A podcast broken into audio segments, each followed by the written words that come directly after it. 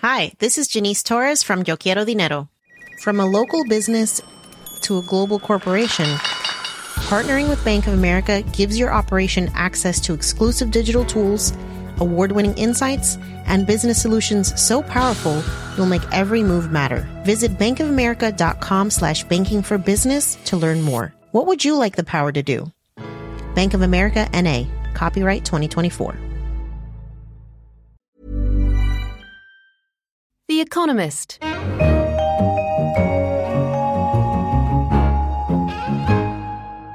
In London, this is The Economist, and you're listening to Babbage, a weekly conversation on science and technology. I'm Kenneth Kukier, the data editor, and today I'm joined by Paul Markley, our innovation editor. Hello, Paul. Hi. And Jason Palmer, a science correspondent. Jason. Hello. Welcome. In this episode, we'll talk about new materials that are changing the way we make everything from light bulbs to cars. And there is a better way to capture from a fossil fuel the carbon before it's even burned. Paul, let's turn to you first. Our Technology Quarterly is out, in which we look at a single subject, and that subject is new materials in manufacturing. Can you tell us a little bit more? Yeah, the idea is that there is something of a revolution going on in materials science, which is turning you know, stuff into uh, useful goods and properties. And this is being propelled by a growing understanding of the properties of substances at the very smallest scale, the microengineering of them. And in about five years' time, it's possible that scientists will have completed what some describe as the materials genome, which is a, a big database containing the properties of all known and predicted materials. And that would allow uh, researchers in the future, for instance, to uh, come up with the properties they require, put this into a computer. And the computer will provide them with a list of suitable candidates of the materials they might use to make something, instead of the old um, process, which was really trial and error ever since Edison came up with the filament for his light bulb. It's an incredible idea. Why did it take so long? Why why did it take until now to do this? It's a combination of reasons there. One is that obviously the body of scientific knowledge has grown and grown and grown. And secondly, we now have the computing power, which um, basically are supercomputers, to actually get on top of this and to model the atomic structures and the molecular structures and the microstructures of materials and actually understand this. And on the top of that, you then have new production processes like three D printing, which is capable of using these new types of materials because they don't necessarily respond very well to the old metal bashing techniques. Great. And let me just ask, about one hundred years ago, was someone like Edison or another great inventor able to keep in his or her head all that they needed to know about, you know, the ninety percent of materials that they would probably avail themselves of, and things have just got complex? Or was it even a problem back then? Well, it was a problem back then. I mean, Edison went through something like sixteen hundred different materials right. looking for the filament for his um, exactly, light bulb. True. I mean, even the hair from his assistant's beard was tried. Uh, he had forty thousand pages of, in his notebooks of details about this. It was very much trial and error, and I think he himself admitted he didn't really know the processes that were going on. And they eventually ended up with a with a tiny sliver of a, a certain type of bamboo that came from a particular place in Japan. And even that wasn't the best filament because it was very shortly afterwards uh, taken over by tungsten, which went on to become the light bulb. Today, of course, with new material sciences, we don't use that invention at all because light bulbs are being replaced by a new material, which is a sort of semiconductor that is used in various forms in L E D lighting, which are more efficient, last a lot longer, and um, to some extent will save an awful lot of energy. Interesting. Jason? This this talk of, of the, the light bulb reminds me of a story earlier this year about the first, quote, commercial product that uh, the graphene is used in, the graphene light bulb. Talking of this the, the sort of revolution and so on, I do wonder what's become of graphene and carbon nanotubes and the stuff that's kind of been in the news in recent years. Is that forming part of this revolution, or was that all kind of a flash in a pan, a bulb? Graphene is there and is indeed a very interesting material. It's got lots of unique properties, but there are many other sort of nano, um, tiny materials that working at the atomic level. The thing about graphene is, yes, there's lots of people with lots of ideas, but there is no killer app as yet. Not to say there won't be. There very likely may well be, but sometimes um, materials just take a long time to come into being. A laser was a bit like that. That looked like to be a, an application um, that was looking for a use. Yeah, that's right. And we found them, but in a lot of unexpected places. Found them all over the show now. Exactly. No, that's quite right. So let's think about the, the material genome. It sounds like if this comes home to roost, that is going to change lots of things, in particular the, how the factory is organized and structured. Tell us more about that.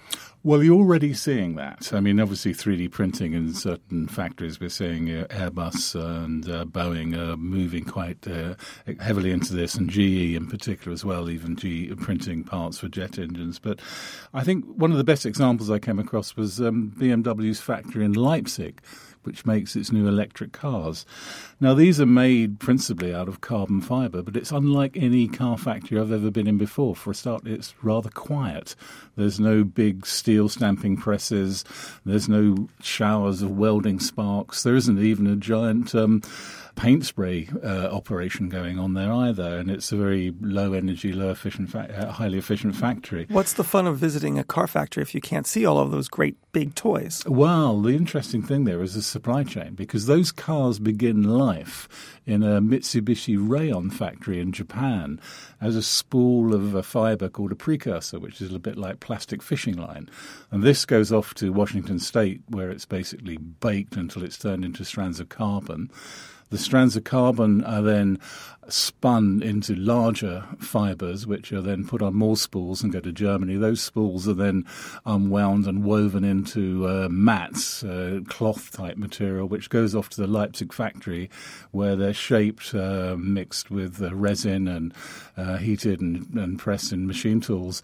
And the robots pick up the pieces uh, and glue the car together. And that's how you build a carbon fibre car, a completely different supply chain. Most of this sounds like the textile industry more than it does the it, car industry. Indeed it does. In fact, if you go to some of the uh, factories where uh, the plants where they're building uh, carbon fibre wings for Airbuses, um, it does look like a textile mill with all these fibres being spun together. And that's, that's just one example. But similarly, if you went to a plant that was building uh, fuel injectors for G E's next generation of jet engines, I mean, they're being three D printed. What sort of breakthroughs do you expect to see through the manufacturing genome and these new supply chains? Um, the combination of the materials and new production processes. I think the big one that we can see coming are new batteries, better batteries, in particular lithium-ion batteries. The chemistries are getting very interesting. Maybe we will start fairly soon to see solid-state lithium-ion batteries, so, which will be safer and lighter. And batteries that have twice the ability to carry a charge, so you could have your smartphone would run twice as long on a single charge, or your electric car would go twice as far. We're heading towards that with um, some of these new materials easily. And there are other battery systems being investigated, all sorts of new materials being looked at for other forms of electrical storage, which then could be used in homes or in offices or other buildings. And that would allow the storage of intermittent solar or wind power. And that could transform the markets for renewable energy. So is it this just an unbridled good, or are there any downsides of transforming manufacturing this way? There is a bit. I mean, at the moment, um, you know, a, a few thousand carbon fibre aeroplanes is one thing. When they reach the end of their lives, um, you can sort of dismantle them. But um, carbon fibre doesn't rust, of course. So if you're going to build, or if it does happen that you end up with millions of cars built in carbon fibre, uh, what's going to happen to them at the end of their lives? Also, some of the nanoparticles that are being used, we don't really know the life cycle of these things and what their long-term effects are in the environment. So with new materials and new processing techniques, companies are going to have to get much more on top of the whole life cycle of their product, not just the design of it, but what the real cradle-to-grave energy costs are and their eventual uh, recycling or, or reuse. Great. Thank you very much. Jason, let's turn to you. Now, we have just been talking about one of the downsides of the new manufacturing technologies being how we recycle all of this. But we also saw that there was great benefits for the environment because of materials that don't need to rust and therefore don't need to be replaced quite as much. So this week, negotiators are in Paris trying to hammer out a new climate change treaty. And you're writing about new technology, or at least better technology, to capture the carbon from a fossil fuel even before it's been burned. Tell us more about this. There is, uh, of course, a lot of talk um, in environmental circles, and certainly some of it going on in Paris now, about uh, what's called carbon capture and storage. Um, this sort of after-the-fact thought of, okay, well, we've burned our fossil fuels and the carbon dioxide is out there. How can we, you know, gather it up and, and store it underground or lock it into uh, novel new crystal materials or things of this sort? Um, but there is a, a small amount of research going into how to do, how, basically how to capture this carbon from hydrocarbons, from fossil fuels, before it's even burned. Uh, and so what we're talking about this week, what I've been looking into, is uh, a method of what's called methane cracking. So methane is just a carbon with four hydrogens around it. If you break it up into its constituent bits, you get just carbon and hydrogen, itself a useful fuel that when you burn it, it just it produces water. So what this really is about is just basically getting methane to, to decompose into its bits, but not in standard ways. There's, for instance, steam reformation, which creates itself carbon dioxide in, in the process of breaking methane down. What I've been looking into is an entirely new way to do this, where all you get is basically carbon black, powdered carbon, and loose hydrogen. No extra carbon dioxide produced. Okay, so how does this work? Well, uh, lots of people have tried to do this. This is this has been an attractive prospect for, for some time.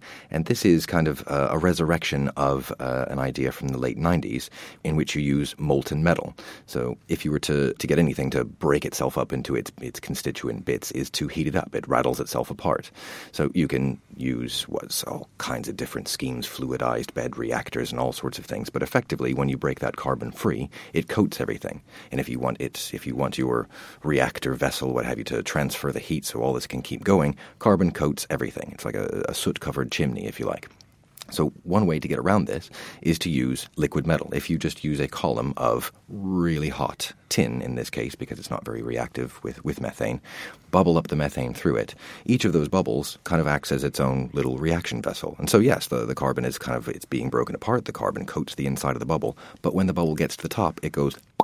and the carbon just deposits there on the surface, and the hydrogen floats away. Great. So what do we do with all this excess carbon now that's sort of the residue and byproduct of bubbling up through the liquid tin? Uh, well, it could be useful. Um, I mean, this carbon black is, is used, for instance, in the rubber industry. It's in all of the car tires. It uh, can be used. We were talking earlier about lithium-ion batteries. The, the electrodes in those have, have carbon on them. So there is some use for it. Now, if this were to, to really take off, if this turns out to be the good idea that these researchers um, in Germany think it is, you might well saturate the market with the stuff. But oh, I think it's... Sorry, maybe you could turn it into B M Ws and Airbuses. Well, that depends actually on the nature of the the particles themselves, right? So the, the starting materials for your uh, for your carbon fibers and so on depend very much on what you need to start your, your carbon fibers and so on. It's very dependent on the, the particle Indeed. properties and so on. And that's still to be found out, exactly what kind of uh, reactor conditions you get gives you what kind of carbon at the top.